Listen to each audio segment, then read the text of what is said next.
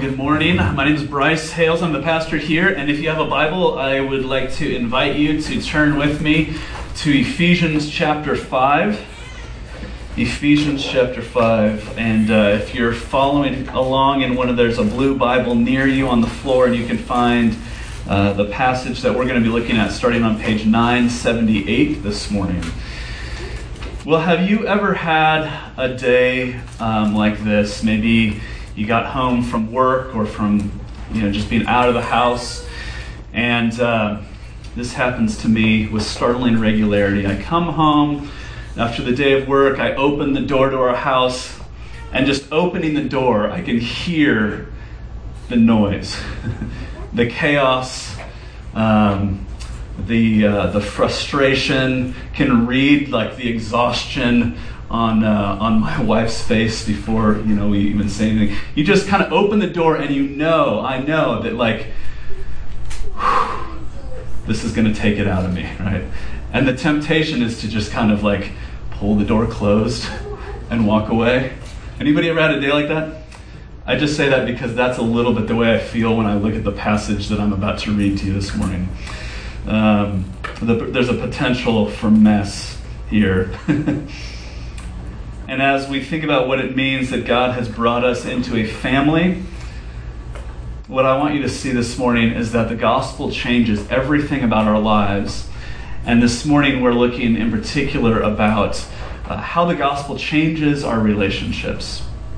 So if you would stand with me as we give our attention to God's word in Ephesians 5, starting in verse 21. This is God's word. Submit to one another out of reverence for Christ. Wives, submit to your own husbands as to the Lord. For the husband is the head of the wife, even as Christ is the head of the church, his body, and is himself its Savior. Now, as the church submits to Christ, so also wives should submit in everything to their husbands. Husbands, love your wives as Christ loved the church and gave himself up for her, so that he might sanctify her, having cleansed her by the washing of water with the word, so that he might present the church to himself in splendor, without spot or wrinkle or any such thing, that she might be holy and without blemish. In the same way, husbands should love their wives as their own bodies. He who loves his wife loves himself. For no one ever hated his own flesh, but nourishes and cherishes it, just as Christ does the church, because we are members of his body. Therefore, a man shall leave his father and mother and hold fast to his wife, and the two shall become one flesh. This mystery is profound, and I am saying that it refers to Christ and the church. However, let each one of you love his wife as himself, and let, let the wife see that she respects her husband. Children, Obey your parents in the Lord, for this is right. Honor your father and mother. This is the first commandment with a promise, that it may go well with you, and that you may live long in the land. Fathers, do not provoke your children to anger, but bring them up in the discipline and instruction of the Lord. Slaves, obey your earthly masters with fear and trembling, with a sincere heart, as you would Christ, not by the way of eye service as people pleasers, but as servants of Christ doing the will of God from the heart, rendering service with a good will as to the Lord and not to man, knowing that whatever good anyone does, this he will receive back from the Lord, whether he is a slave or free. Masters, do the same to them, and stop your threatening, knowing that he who is both their master and yours is in heaven, and that there is no partiality with him. This is God's word. Will you pray with me?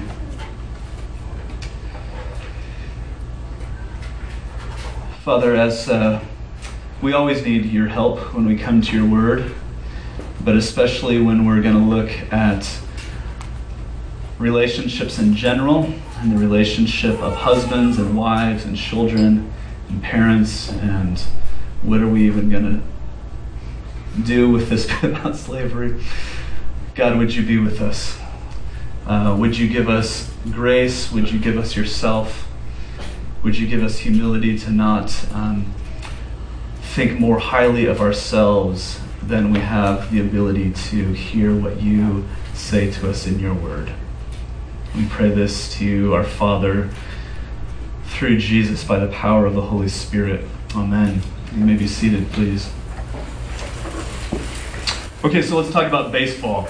That seems like the obvious first place to start. Uh, if you know anything about baseball, you know, you may know that the Yankees and the Red Sox are two teams that don't like each other a whole lot. It's one of the most intense rivalries in all of sports. The uh, the relationship between these two fan or these two teams and their fans. But twice something has happened that transcended this bitter rivalry.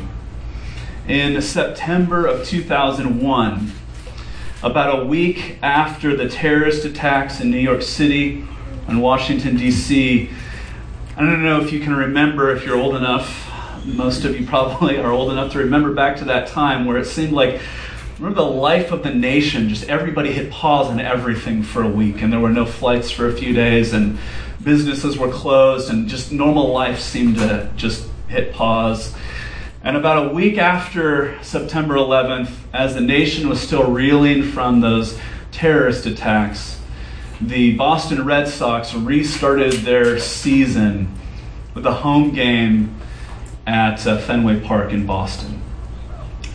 Now, if you know anything about the Red Sox, you know that during the seventh inning stretch at Fenway Park, they play. Uh, I don't know why nobody sings "Take Me Out to the Ball Game" anymore, but they sing "Sweet Caroline," the uh, Yank or the Neil Diamond song, right? But this um, this day, in light of all that was happening and it had happened in the life of the nation, the, um, the Boston Red Sox didn't sing Sweet Caroline. This is beautiful, but instead they sing, they sang New York, New York, right? The Yankees song.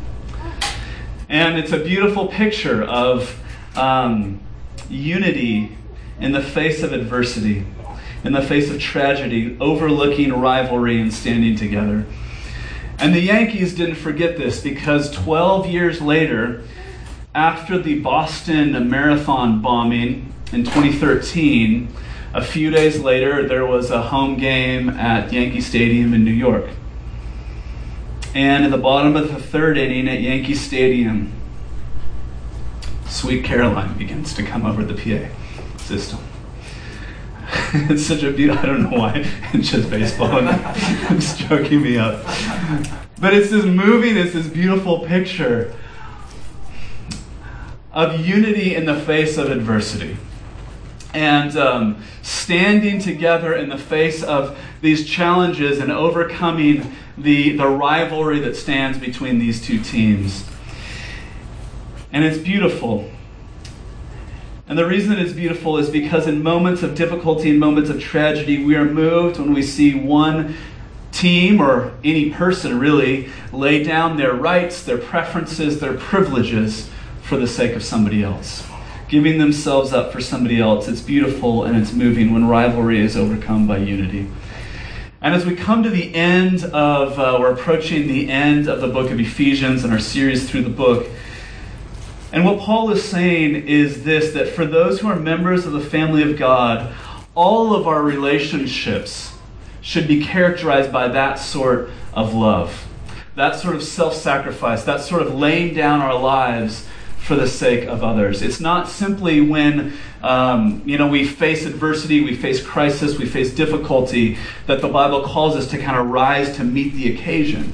But Paul is saying, and the, and the, Spirit of God through the Apostle Paul is saying, that that's the sort of beautiful relationships that Christians in the family of God should pursue as we give ourselves up for the benefit of our spouses and our families and our coworkers. Throughout Ephesians, Paul has been making a case. He's been explaining the, the majesty of God's work through Jesus. And he's been talking about where there once was hostility between people like us, people in general, right? But people like us and God, where there was once hostility and enmity between God and us, that Jesus has brought peace. And he has put an end to the hostility and he has, he has restored a relationship with God and us. And not just simply with God and us, but the good news is not, is not simply that God um, enters into relationship with us again, but that He brings us into a relationship with His family, with, with the church.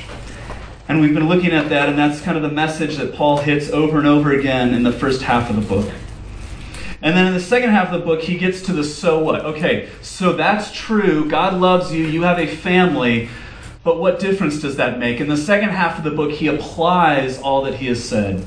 And it's important that that order, that we don't reverse that order, that God, God loves you and therefore we respond. God loves you and therefore we obey. We cannot reverse that order as Christians. But the gist of what he's saying is that the good news of Jesus means that you have peace with God and you have a family, and because of that, it will affect everything about the way that you live your life. And today we're looking at what it says about our relationships, the impact that the gospel will have in our relationship. So, as we're diving in, two quick caveats. And the first is I just want to acknowledge that what this passage brings before us has the potential for tremendous healing and also the, the power for tremendous hurt. And even just like opening up the question of the relationship of men and women and children and parents and coworkers, um, uh, even just bringing up the issue can kind of surface pain in our pasts.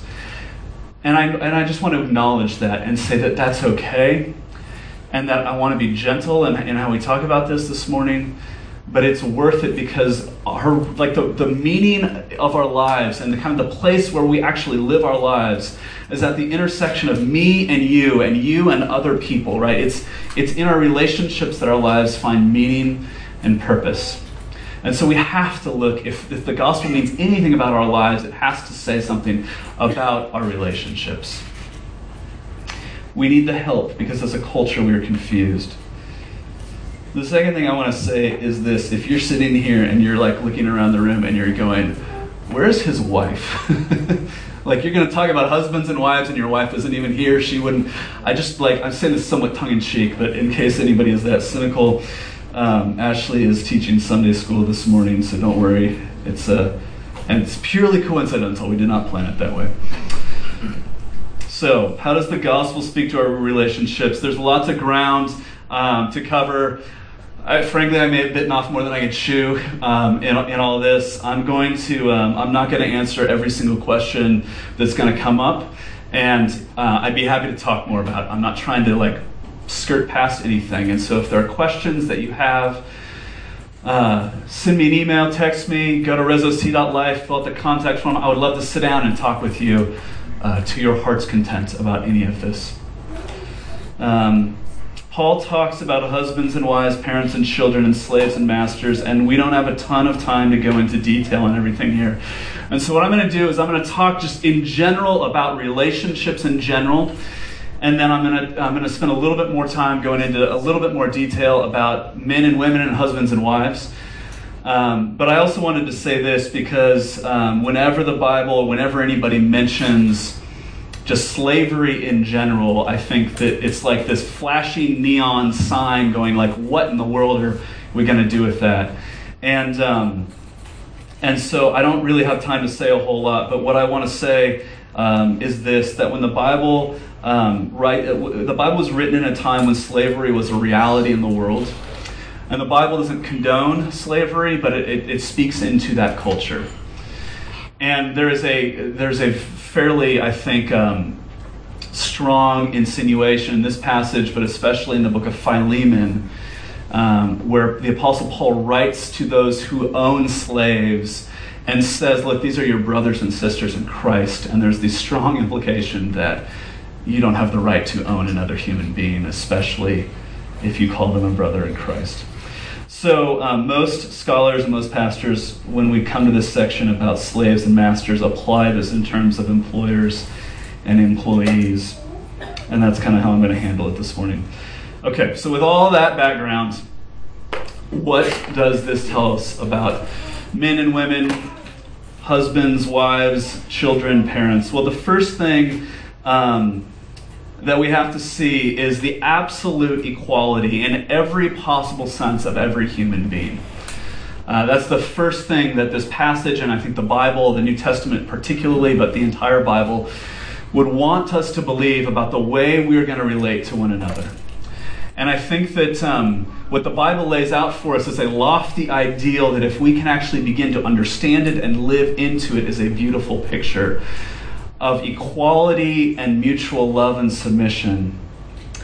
That if we as a church could live into it, would be a source of light and hope to those around us.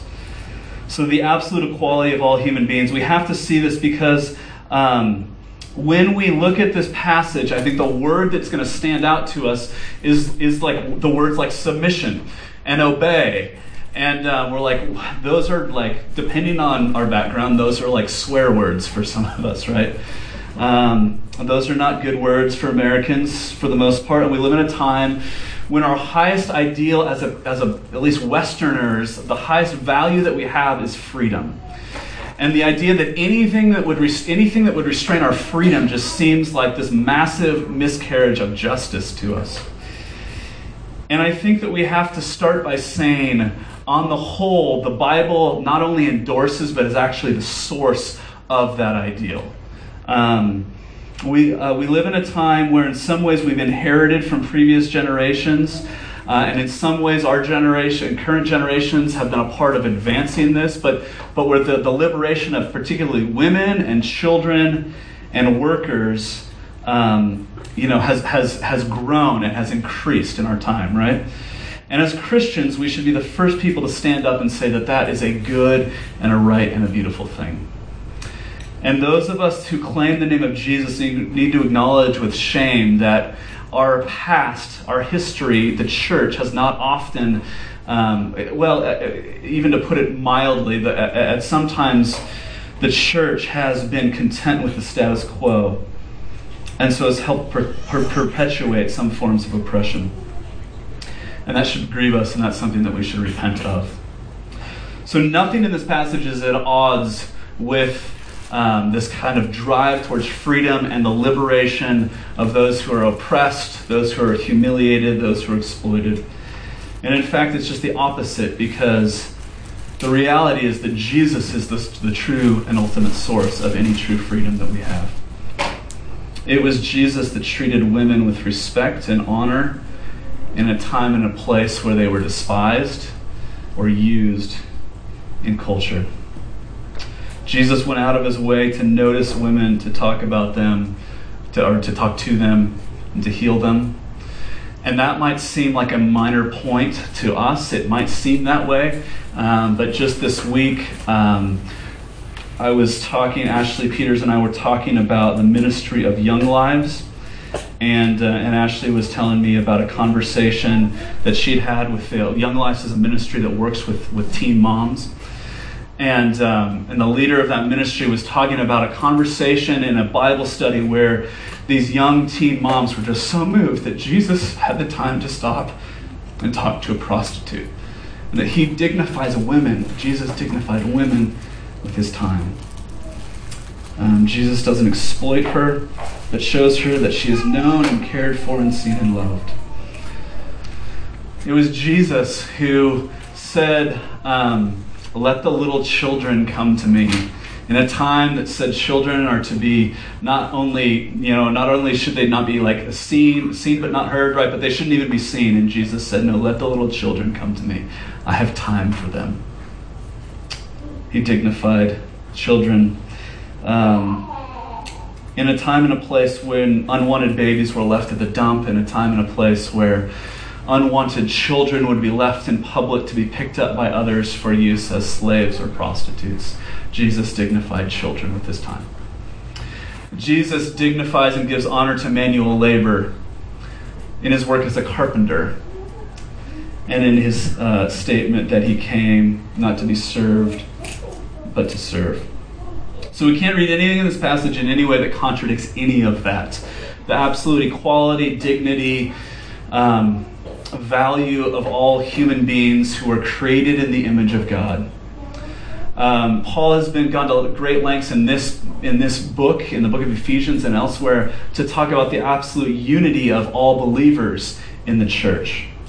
And so we can't miss this. It, it might not be incredibly obvious to us today, but when Paul writes these words, he's, he's addressing the women and the children and the slaves who would have been in the church in Ephesus. I mean, think about what's happening. Paul is in prison in Rome, and he writes this letter to that's taken to the church in Ephesus, and it would have been read to the church on Sunday morning. And what he doesn't say is, husbands, when you get home, tell your wives that they should submit. And he doesn't say, parents, when you get home, tell your children, remind them to obey. And he doesn't say, masters, you know, remind your slaves that they ought to obey. No, he actually addresses women and children and slaves. What does that mean? Well, it implies that they were there, right? Um, every good Jewish man would wake up each morning and pray this, this prayer that was common to Jews at the time, and part of that prayer was God, I thank you that I'm not a woman, a slave, or a Gentile. And here in the Christian church, within maybe 30 years of Jesus' crucifixion, we see a church, you know, hundreds, I don't know, thousands of miles away from Jerusalem, where there are not just men um, and there are not just slave masters and there are not just parents, but there are also women and children and slaves that would have been there in the congregation on Sunday morning. Jesus dignifies his people, all people. The message of the God of the Bible to every man, woman, and child, and especially those who our society overlooks, is this that God sees you, that God knows you, that God loves you. Okay, that's, that's the starting point. We have to see that if we're going to embody the beautiful self giving ways of relating to one another, that um, in the church that the Bible envisions for us, we have to start with the absolute dignity, value, worth, equality of all human beings, regardless of race or gender or age or anything else. But secondly, the Bible talks about roles. Um, and uh, I'm going to say, you know, uh, this is probably going to offend everybody at some point in the next few minutes, what I'm going to say here. Um, but maybe the most audacious thing that the Bible claims is not actually what it says about men and women, but about the larger claim it's making about the reality of our lives. Because what it's, what's, what's implying is, is that God is so audacious that he would arrange all of human history as like a, a play or an illustration or a symbol of a larger reality that is the. Um, the, the relationship of God to himself. And in, you know, I mean, one of the unique features, beliefs of Christianity is that we believe in a God who is not only one, um, but is also many. Right? The, the, from the earliest days in the New Testament, the Christian church has said, God, there is only one God, and yet God reveals himself in three persons the Father, Son, and Holy Spirit, who are absolutely equal in every single way. It's, it's like I mean, I can't overemphasize, it's heresy to imply that Jesus, who submits to the will of the Father, is somehow less than God. Do you understand? That's heresy. Like, if you say Jesus submits to the Father because he is less than the Father, that you can't be a Christian and make that statement, right? It's heresy.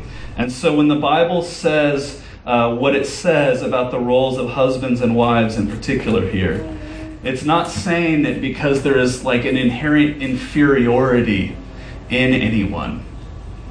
It's saying that God has ordered human history such that all of our lives, all of our experiences, all of our like outworking and especially the life of the church is meant as a as an illustration as a play of the of the relationship that God has in himself. And like a um, uh, like like a like like in a play, God gives certain roles to certain people, not because they are more or less worthy of certain roles, but just because just because He does. He is audacious enough to use us as, an, as, as actors in His production. And just like actors in a play, He uses us and gives us roles in the grand narrative of human history. And so, what, what that means for us again is that as individual people, we are absolutely, everyone is absolutely equal in value. And yet, as He gives roles to men and women, and husbands and wives, and children and parents, and workers and employers, that we have roles that are distinct. We have roles that are distinct. And the roles that He gives to us are these to the wives, to wives and children and servants or slaves or employees, God gives us the role to submit. And to husbands and parents and to those who direct the work of others, He gives us the role not of authority. I mean, it's somehow implied in there, but the word authority is not actually found in this passage. But He gives us the role of loving and nurturing and serving and caring. Now we need to talk about this because most of us are probably thinking, I don't really like my role and I want a different one. So, what do those words actually mean? The word submission, let's just be clear, the word submission is not a synonym for inferiority. People have gotten themselves in all kinds of trouble by trying to say more than the Bible says here. This doesn't mean that women um, can't have jobs, that women can't own property. It doesn't mean any any of those things. Um, and notice that the Bible doesn't really give any explanation for the why, other than what I've already said about the nature of the way God interacts with human history in general. Um, and what I mean is this: people have tried to say, why does God um, give the role of submission to the wife? And and Christians have wrongly said stupid, dumb, offensive things like women are just like they're emotional and men are more level-headed and so they need to be the ones that make the decisions. And that's stupid and wrong and dumb. I am like way more or less level-headed than my wife is. Um, as most of you probably gathered by this point already the only reason is because of the role that God has given to each of us. He's ordered human history, and in particular the church, as this drama that displays his love, God's love for himself, and his love for his people in Christ. And so, submission doesn't mean that women are inferior to men in any way. Submission, according to the Bible, is a voluntary self giving. I mean, think back to what I said about the baseball songs earlier. Um, you know, the Red Sox uh, voluntarily give up their own song for the sake of the Yankees and vice versa. Submission is a voluntary self giving. Okay, but what about love? Surely, like that, like the husbands get the better end of the deal, right? Um, what does it mean to love? Well, um, first of all, we have to see in the first century that nobody got married for love. Like, you can look at this today and be like, well, everybody gets married for love. So it's like, it's just doesn't mean anything, right? Nobody got married in the first century for love. Okay, they got married for um, like because it was a good business deal. Um, men, you know, powerful men especially would have had uh, mistresses. You know, they didn't get married for sex. They would have had mistresses for that. Um, they didn't get married for companionship. Men would have had their own friends and treated their wives more like property. And so you got married if your wife could bring you a good name, and if there was maybe some financial benefit to you. And the Bible says, No, husbands, you are to love your wives. You are not to use them. You're not to get married for because of what you get out of that relationship, but you are to marry for love, or at least make, you know, let me say it differently. You are to love the one you marry. I mean, it's much later that the idea of getting married for love comes into the equation, right? Um, but you are to love the one whom you marry. The model of a husband's relationship to his wife is the way that Jesus loves his church. And in this passage, um, at the end of chapter 5, Paul uses five different verbs to explain Jesus' love for his church. And then he immediately says this is how husbands are to love their wives. He says that uh, Jesus loved her, he gave himself up for her, he sanctifies her, he cleanses her, and then having done all that, he presents her to himself. Okay, he goes over and above to explain the kind of love that he has in mind. Jesus' love for his church is so complete and so thorough and so self giving that anybody who looks at this and says, wow, husbands are really getting off easy, is just really not paying attention. The challenge of human relationships is the challenge of unity and diversity. just in general. How can we get along when we are so different? And we see every day new evidence in the news of just how far we are failing as a culture, as a society, as people, on whatever scale you choose to look at it. Right? Like, every, I mean, last week we got home and found out 20 people murdered in church. And then there was, I think, another one since that, right? I mean, it's like every single week. We can't, why is it so hard for people who are different from one another to get along with one another? And our world looks at this and says the problem, uh, well, the solution rather, is this that everybody just do whatever makes you happy. You just do you, right? Um, whatever, like you've got to discover yourself, you've got to find yourself, and you've got to live. Don't let anybody hold you back. You just make yourself happy. And the Bible says, no, you need to ground your relationships in a love that is greater than yourself. The beauty of what God is doing in the world is that all of human history is like a play or a production that is just an outworking of the triune God's love for himself, the love that he has in himself. And the uniqueness of the Bible's teaching, as I've said, is that God is not just a me, but God is a we. God is not just one, but God is also many. There's only one God, but God exists eternally in community as Father, Son, and Holy Spirit. Before there was ever land or people or much less conflict, the triune God existed in a perfect community of equality and love. And so God creates humanity as an overflow of his love for himself. And what this means for us is that human relationships find their meaning and their proper rhythm as they are modeled after the pattern of God's relationship to God's self. The three persons of the Godhead are absolutely equal in every way. And like I said a minute ago, to suggest otherwise is heresy. Um, and so we cannot say that wives submit to their husband. And let me just pause and say this for a second because I didn't make this clear but it says wives submit to your own husbands. it like it doesn't say women submit to men. It says wives submit to your own husbands. But the reason the Bible says that is not because women are like wives are inferior to their husbands. That wouldn't be I mean think about that. The word submission implies two people who are equal submitting their goods, rights, preferences to the other one right? If, if women are inferior to men, then it's not actually submission, it's just recognizing inferiority.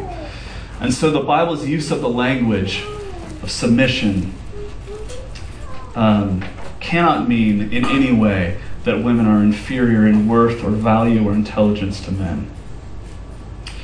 But even more than that, we can't say that because it would imply that the son submits to the father because he is less than a father and the Holy Spirit proceeds from the Father and the Son because he's just like their lackey and has to do what they say. Uh, and that's heresy. Listen, human relationships are messy, and they're messy in the best of circumstances. But God's purpose is to enact a divine drama for the world as the church displays God's love for his people by calling us to recognize the dignity of all human beings and submit and lovingly serve one another. And so he um, addresses us and he, gives this instruction to us.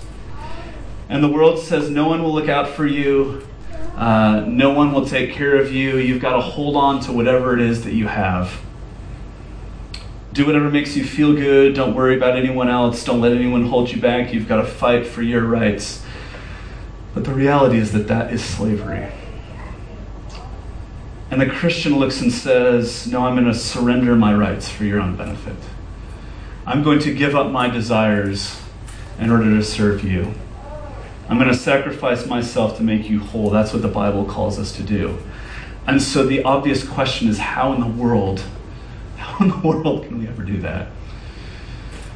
And what the gospel drives us to is this that we can only give up our rights and submit to one another and move towards each other in loving service when we have been made whole in Jesus. um, almost every Sunday recently, um, my wife demonstrates to me just the goodness of Jesus.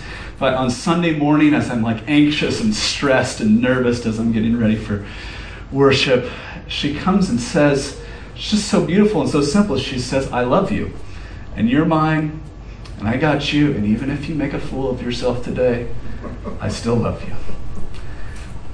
And that's a beautiful, like, I don't have the ability in myself to be who I need to be in front of you and for you every week. And I need somebody else who comes alongside me and reminds me that I am loved, not because of what I do, but simply because of who I am. And that's a beautiful picture of the way that Ashley has actually enacted the gospel in our marriage because, let's be honest, it took us a long time to figure that one out. We can only give up ourselves for others if we are whole in Jesus. And so ultimately, when we look at the question of relationships and how we're to relate to one another, we have to come back to the cross. Because it's on the cross that we see the ultimate picture of one giving up his life for his bride. On the cross, we see the one who actually uh, was, you know, I, I mean, why would anybody, why would Jesus submit to anyone? And yet on the cross, we see the one who is worthy of all power and glory and majesty and authority, giving up all that he is, stripped naked, humbling himself, submitting even to the point of death. And as the crowd taunts him and the soldiers say, If you really are the Christ, save yourself and call on the angels and they will come and minister to you. He doesn't. Why? Because he's submitting himself to his bride, the church, which is us. And it's only as we look not just to Jesus as an example, but we see Jesus sacrifice on our behalf, the way he submitted his entirety to us. And as that reality actually fills us, that we become whole people and are enabled to move out with love and submission to our coworkers, to our children, to our parents, to our husbands, and to our wives. I heard a story about a young girl, a young teenager who was in a horrible accident. And as a result of this accident, she had to have her, her uh, arm amputated. And as a young teenager, this was so just um, traumatic that for a year, uh, she didn't go to school. She withdrew from church. Uh, she didn't interact with friends and for this whole for an entire year just kind of was consumed by the tragedy of this experience. And after some time she worked up the courage to go back to church and her mom uh, called her sunday school teacher. And of course knowing what had happened explaining to the sunday school teacher could you just not call any special attention to her in any way? And the sunday school teacher said of course but on Saturday night, um, he got sick and he did what all of you would do, which is found a suitable replacement for himself without calling the pastor and dropping it on his plate. Right? Well, that's what we do, right? We're going to talk more about that at the welcome line. No, I'm just kidding. Back up, back up, back up. Sunday school teacher finds a replacement but forgot to pass along the detail about the young girl who was going to be back at church that morning. And the Sunday school teacher was teaching a lesson about the unity of the church, the body of Christ, and was they're doing that, you know, um, this is the church, this is the steeple, open the doors, and you see all the people. And as the Sunday school class is, is doing this, the girl with one hand begins to weep. As she's just confronted again with her own, you know, lack of wholeness.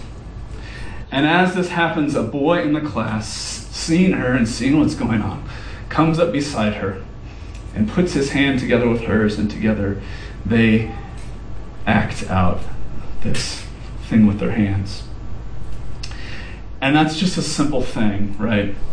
But it's a beautiful picture of what the gospel does in our relationships for people who are different from one another.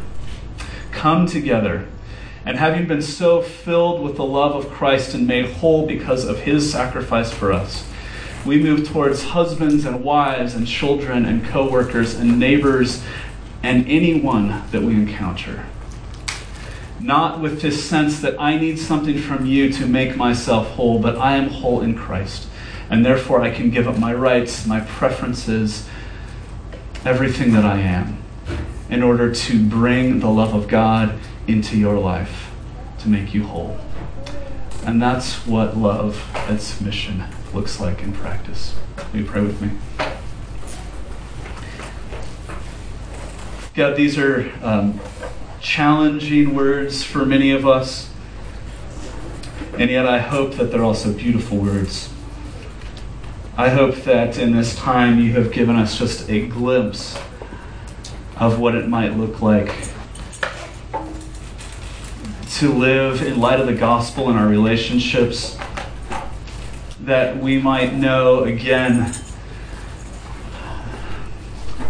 the depth of Jesus' sacrifice for us and how he fills us, uh, how he makes us whole, how by your Spirit you come and live in us to cleanse us and to change us. God, I pray that as a church, um, we would so know the, uh, the wholeness of Jesus that we might move towards one another, not out of hunger in a sense, in, a, in this kind of desperate need to fill ourselves at the expense of others, but that we might submit to one another and love one another, even as Jesus has done for us. We pray this in His name. Amen.